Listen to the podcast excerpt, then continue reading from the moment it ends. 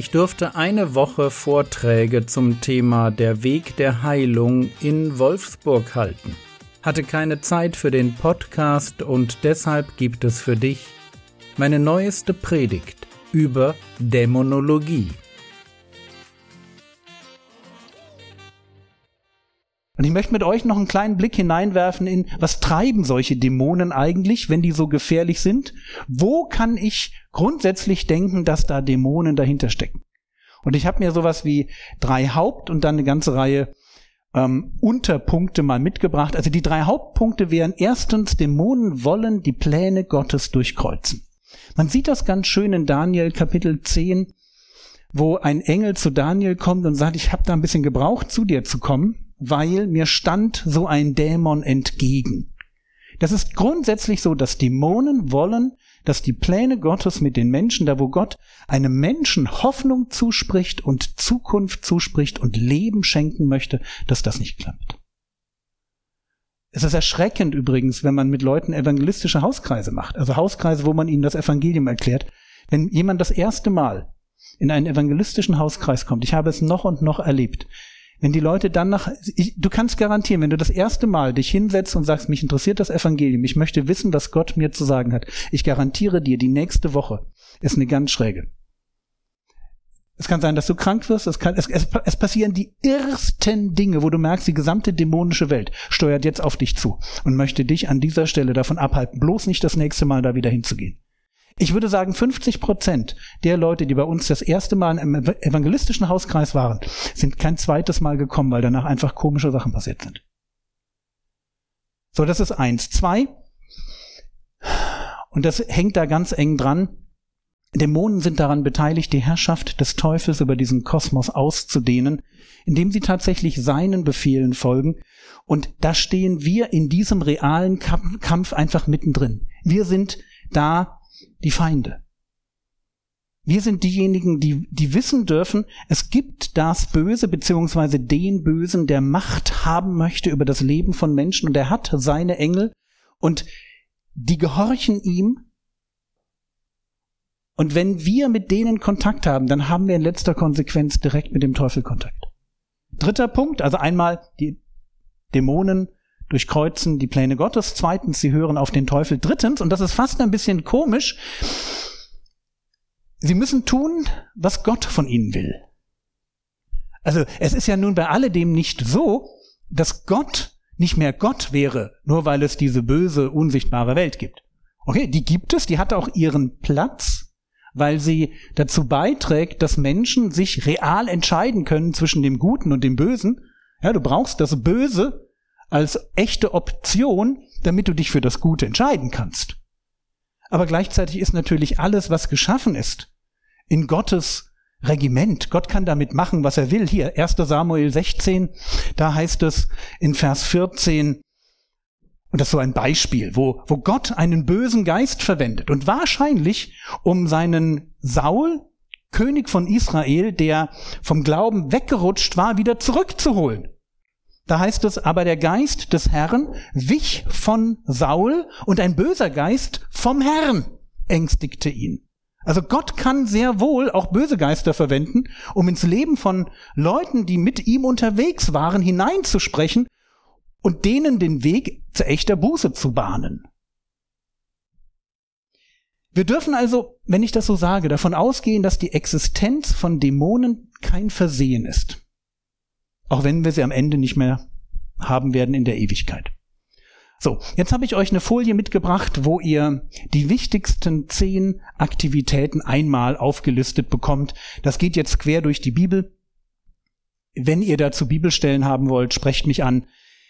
Ich habe sie jetzt nicht dahinter geschrieben, um euch nicht zu verwirren.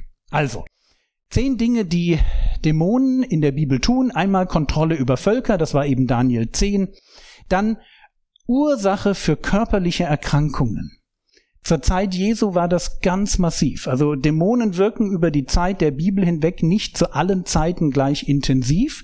Man hat den Eindruck, es gibt einen absoluten Schwerpunkt in der Zeit, wo Jesus in Jerusalem auftritt. Fast möchte man sagen, der Teufel holt von überall her seine Leute zusammen, konzentriert die auf diesen Moment an diesem Ort, dass es der, der, der zukünftige Messias möglichst schwer hat, da irgendwie auch nur ein Bein auf den Boden zu kriegen.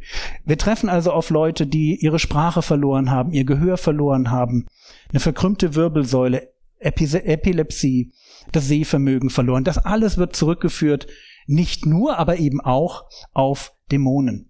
Dämonen können sein der, die Ursache für Wahnsinn, für enorme Kraft. Ganz spannend, habe heute Morgen in einem anderen Gottesdienst das in der Kurzfassung gepredigt. Danach Zeugnis, kommt eine Schwester nach vorne und sagt, in meiner Ausbildung im Krankenhaus habe ich das erlebt. Da hat man einen auf ein Bett geschnallt und das war so ein Bett, wo unten drin so eine dicke Holzplatte drin war, so dass man da Wiederbelebung machen kann. Und der, der hing da und hat einfach, hat einfach das zerbrochen. Pusch.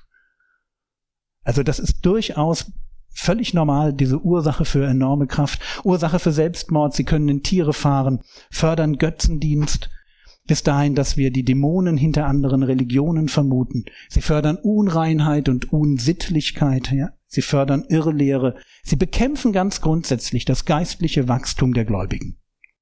Und weil sie so gefährlich sind, ihr merkt, nichts davon möchtest du in deinem Leben haben. Nix. Und weil sie so gefährlich sind, deswegen müssen wir uns an der Stelle hm, mit der Frage beschäftigen, wie sorge ich dafür, dass diese bösen Mächte über mein Leben, dass die einfach da keinen Zugriff haben? Will damit ja nichts zu tun haben. Und ihr merkt, wenn ich das so sage, dann ist völlig klar, naja, es gibt diese, es gibt schon in dieser Welt so einen Bereich, den nennt man Okkultismus da fangen Leute nicht nur, also die wollen eigentlich mit dieser Welt in Kontakt treten. Das ist nicht durch Zufall passiert halt und dann ist es halt passiert, sondern da gibt es in der Kulturgeschichte der Menschheit Ideen, wie man mit der unsichtbaren Welt in Kontakt tritt. Und klar, die unsichtbare Welt verstellt sich dann als eine gute Welt, was sie nicht ist. Und schon im Alten Testament wird der Kontakt mit dieser dämonischen Welt ganz klar verboten. Ich habe euch aus 5. Mose 18 mal den Standardtext mitgebracht, wo im Alten Testament, im mosaischen Gesetz ganz klar gesagt wird, mit dieser unsichtbaren Welt, da wollen wir nichts zu tun haben. 5. Mose 18 ab Vers 10. Wenn du in das Land kommst, das dir der Herr dein Gott geben wird, so sollst du nicht lernen, die Gräuel dieser Völker zu tun. Also wir werden nicht anfangen, uns mit diesen Dingen zu beschäftigen, so nach dem Motto, na mal schauen, wie die das gemacht haben. Hab, halt die, ja, wenn dir jemand ein Buch schenkt, brauchst du nicht lesen, tu es weg. Beschäftige dich nicht damit. Dass nicht jemand unter dir gefunden wurde, der sein, oder werde, der seinen Sohn oder seine Tochter durchs Feuer gehen lässt. Okay? Oder Wahrsagerei, Hellseherei, geheime Künste oder Zauberei treibt oder Bannungen oder Geisterbeschwörungen oder Zeichendeuterei vornimmt oder die Toten befragt. Denn wer das tut, ist dem Herrn ein Gräuel. Und um solcher Gräuel willen vertreibt der Herr dein Gott die Völker vor dir. Ja, wir wundern uns immer, warum müssen die Kanaaniter, warum fliegen die aus dem Land? Naja, sie hatten Jahrhunderte Zeit Buße zu tun über genau diese Sünden, haben sie nicht getan und jetzt ist Schluss. Es ist ein Gräuel vor Gott, wenn man sich mit diesen dämonischen Mächten einlässt. Du aber sollst untadelig sein vor dem Herrn, deinem Gott. Denn diese Völker, deren Land du einnehmen wirst, hören auf Zeichendeuter und Wahrsager. Dir aber hat der Herr dein Gott so etwas verwehrt. Also es gibt wirklich nicht irgendeinen Bereich im Okkultismus, wo wir sagen können, hey, das wäre super, kannst du gerne ausprobieren. Egal, ob das der Bereich ist Wahrsagerei, Hellseherei, Zeichendeuterei, wo es darum geht, die Zukunft vorherzusagen oder auf übernatürliche Weise sich Informationen zu beschaffen. Oder ob wir im Bereich der geheimen Künste, der Zauberei, der Bannungen sind. Das ist dann so Hexerei, Astrologie, Menschen unter Kontrolle bringen, Flüche abwenden oder aussprechen. Finger weg. Einfach Finger weg nicht mal mit beschäftigen, nicht mal einen Comic dazu lesen. Geisterbeschwörer, Toten befragen, also die direkte Kommunikation mit Geistern, die sich womöglich dann ausgeben für, für Leute, die ich kenne. Aber natürlich triffst du nur auf einen Dämon, auf wen denn sonst? Auch dieses Channeling und, und, und Seancen und was es alles gibt. Finger davon. Nichts, absolut nichts damit zu tun haben wollen. Das ist das Einzige, was ich von hier ra vorne raten kann. Der Herr segne dich, erfahre seine Gnade und lebe in seinem Frieden. Amen.